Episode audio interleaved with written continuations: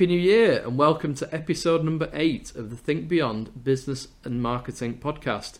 We're now firmly into the second half of our 12 part series as we dive into the business topics that matter to us. We've had some wonderful special guests so far, and just the same today.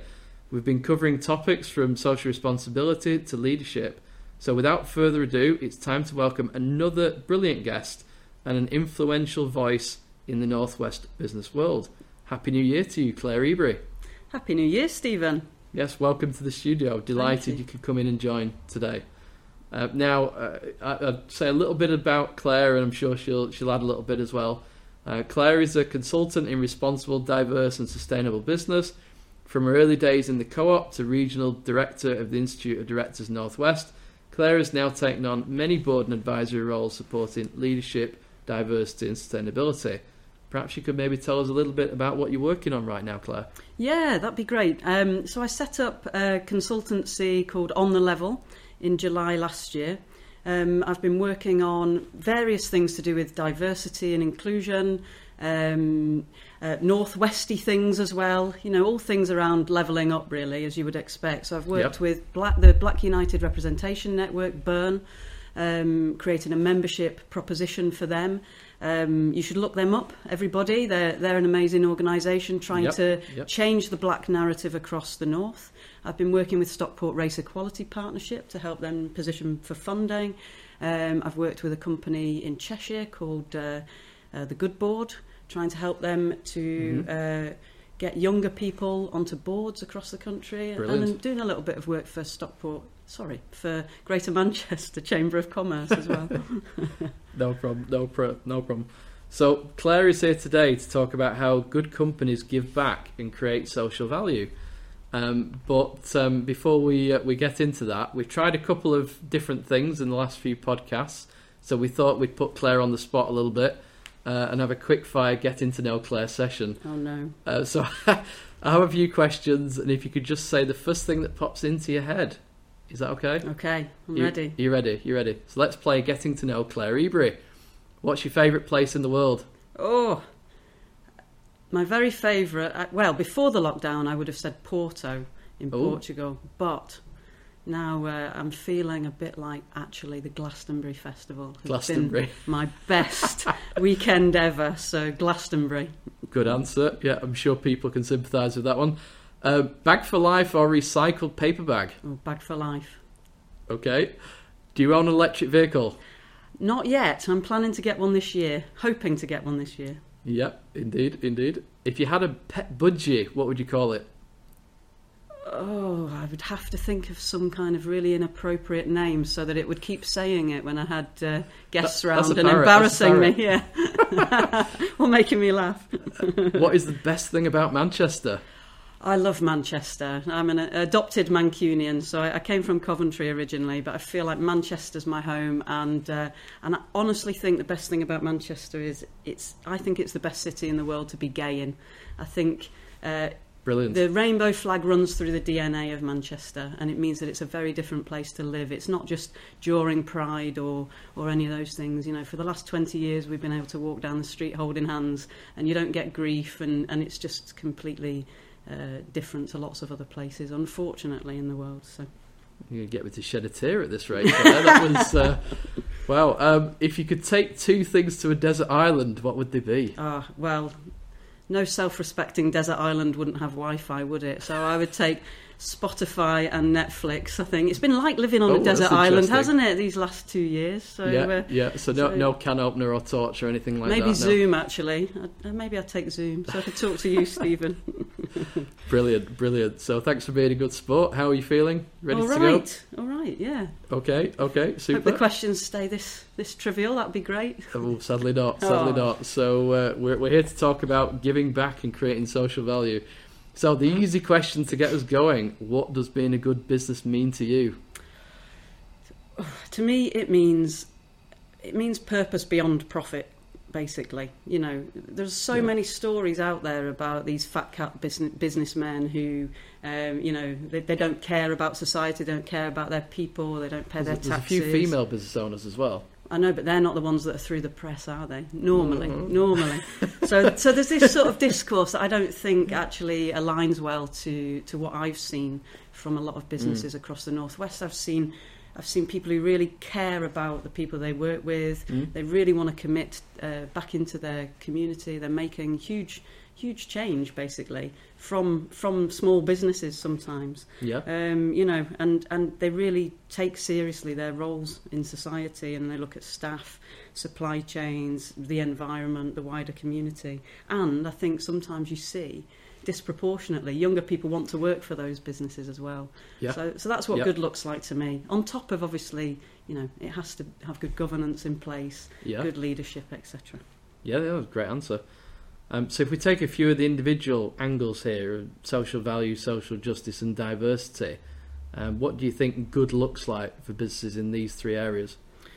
Well, I I see them really as three sides of the same weird three-sided coin. You know, um, social value is this term that kind of captures anything around the net value um, that an organisation provides to society. So, Mhm. um, you know, something around the return on investment for every pound that, that gets generated, how many pounds are created for Yeah. society. It's something that's been quite big in the public sector procurement for a number of years. Indeed, yeah. And you've seen it uh, work quite well in Preston, especially. Um, uh, so I've actually got a stat from Preston. Oh, okay. Um, in Preston, they managed to increase public spending from 38 million to 111 million uh, between 2013 and 2017, and that's just on the, the public sector procurement. yeah. And now it's going into sort of private sector, and they're looking at it from a sustainable development goal perspective.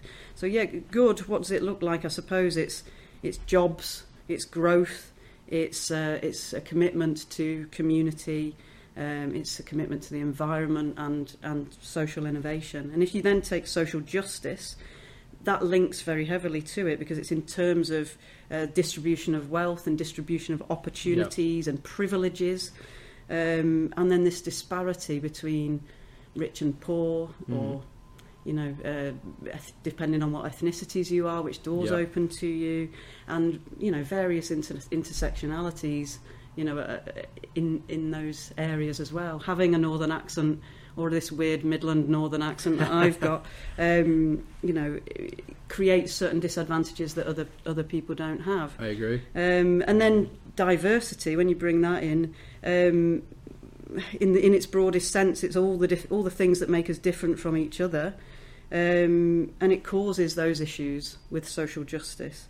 Um, and I guess how we overcome them is is what good looks like. That's why I want to work on levelling up and and working on things like race and equality and Yeah. trying to Yeah. make sure that the postcode that you're born into doesn't determine your life chances or where you might end up or the opportunities that are presented to you. Yeah, indeed. And sadly, it still does for a lot of people. That's that's the sad fact. Um, so a little bit deeper, as a as a consultancy, um, we were well aware that it's not all about profit, um, and we also know that the the UK government believes that uh, I think it was a report that was published a couple of years ago. If small to to, to low end, medium sized companies match the productivity level of Germany, then our economy would grow by 100 billion pounds a year. Um, and we do some work with businesses on efficiency and transformation as an enabler of social value. You've got more money to give back, in effect, and do good with, uh, and potentially increase living standards and, and support the future of, of public services and spending. Um, that's our way of doing it. How would you go about improving social value within a business? Well, I think there are two things here. Social value is this kind of uh, phrase that's being used quite a lot at the moment. It's actually quite a new phrase, I think, apart Yeah. from that it's been used Yeah. in public sector procurement for a little while. And I think there are two elements to it. Well, the first is delivering meaningful change and making um, you know making your business's strategy part of delivering that meaningful change and the other is evidencing it so that you can put it into procurement tenders and, and things like that. And those Yes. two things aren't necessarily the same thing. I think there can be brilliant, brilliant companies that don't talk about it well, and there can be companies that aren't doing that much who talk about it brilliantly and, and can get onto those tenders. So, you know, I actually think talking about it and having it as this as this um, this you know idea, social value that is current at the moment, it gives us an opportunity to innovate and to disrupt. It gives us an opportunity to turn supply chains into socio-economic pipelines um, and to use public procurement to transform uh, the the economic and social fabric of the UK. That's uh, that's actually something that a, a, person from the FSB has said as well. So uh, I've actually nicked their uh, their idea a wee bit. but I think that that's um, that's that's kind of the opportunity for it. You know, there is a lot of supply chains and the way we think about money um, is it brings with it a lot of opportunity to disrupt. So we have the opportunity to carry on doing what we've always done, mm-hmm. or we have the opportunity to do something very different. Yeah. And using Burn as an example, one of the things that Burn's talking about is how do you get black business owners onto procurement contracts yeah. across the north? Um, well, it's very difficult. If you look at, I always use this example of catering, catering companies, because it's something that we all understand. But if you're going out and looking for a catering company for a massive organisation for a whole year mm-hmm. to do the catering all the time, it's very hard. You know, there'll only be a certain amount of massive businesses that will be yeah. able to deliver that, which means that the money goes straight into the same hands it's always gone into, the same normally white hands. And um, yeah. and what we need to do really is think about right with all these millions of pounds we're going to put into this catering contract, how do we use that money to disrupt and change something and mean that more of that money can stay in our society, can go into supporting the things that we care about? Our business, for example, the, the fictitious business I'm using that's, that's doing this uh, catering contract, you know, it cares. It says it cares about diversity. It says it cares about inclusion. Mm-hmm. And yet, constantly, our money is going into uh, you know the same hands. So how yes. do we how yeah. do we break down those procurement contracts? How do we create opportunities for for new people to to benefit? Yeah, it is, it's an interesting um, answer actually because uh, we we had um, more than one example of being invited to tender for public sector work. I won't mention anything specific, of course, um, but it was very clear from the the bid that we were given that it required a, a certain type and size of firm to bid, um, and uh, we challenged the procurement people on the process and the the, the, the, documents that we were sent, um, and we were told that uh, they were very keen on on small businesses uh, and to have more small businesses involved. Um, but the tender document was clearly aimed at very very large companies um, for example, they needed a, a, minimum of 10 million of public liability insurance, as an example, uh, five years of, of audited accounts. Um, a, a, small business doesn't have those sort of things, um, so we refused to to tender and explained why, um, and uh, they just said it was a shame. Um, so, so well, that, that's that's my thoughts this is on part it. of it as well. The the, the organisations have to go into these conversations with their ears open, mm-hmm. um, not just their not just their mouths. You know, um, yeah. this these are the opportunities to change things. But again, what you're doing is maintaining the status quo. So mm-hmm. so instead mm-hmm. of using that power of all that money, you're you know to change something, you're you're just maintaining the status quo. Yes, agree completely. Um, now, I have a slightly more controversial question coming up. Um, uh, just off the back, hot off the back of COP26, um, and there's obviously been so much talk about sustainability, environmental sustainability goals, net zero, uh, carbon pricing, electric revolution, etc. Uh, and and I think it's fair to say that there's a fairly widespread support in the public and business uh, to save the planet and limit global global warming. Um, but the question I have is at, at what cost? And businesses need to invest and make returns on these things. Um, and in order to do that, it could cause greenflation and push up the cost of energy, cars, food, etc. Um, so I, I, had a question for the generally the poorer element of society and how do we balance sustainability and, and social value, particularly at the poorer end. Mm-hmm, mm-hmm. Yeah, so I've seen this frame, this kind of framing of questions, and it, it I find it a little bit frustrating at the moment, the, all the chat on climate change, because when we talk about the cost of climate change, we yeah. talk about it, you know, about our, our, pockets, how many pounds will be in our in our pockets, or Um, Yeah, how yeah. the, the poorest people in society aren't the people who are contributing most carbon in society. Um, so we shouldn't be talking about it coming out of their pockets. Well, you know- it, it was more to do with the day to day living of the Sure. lives with increased gas prices, fuel prices, Sure. you know, how we put heat pump in your house, But the, but the increased gas prices are because of a fossil fuel economy that we've kept Yep, going yep. for the last four decades, knowing that we shouldn't really have a fossil fuel economy. You know, there's Yep, been millions and millions and millions and millions and millions of pounds spent on uh, disinformation about climate change over Mm, the last mm. 30, 40 years.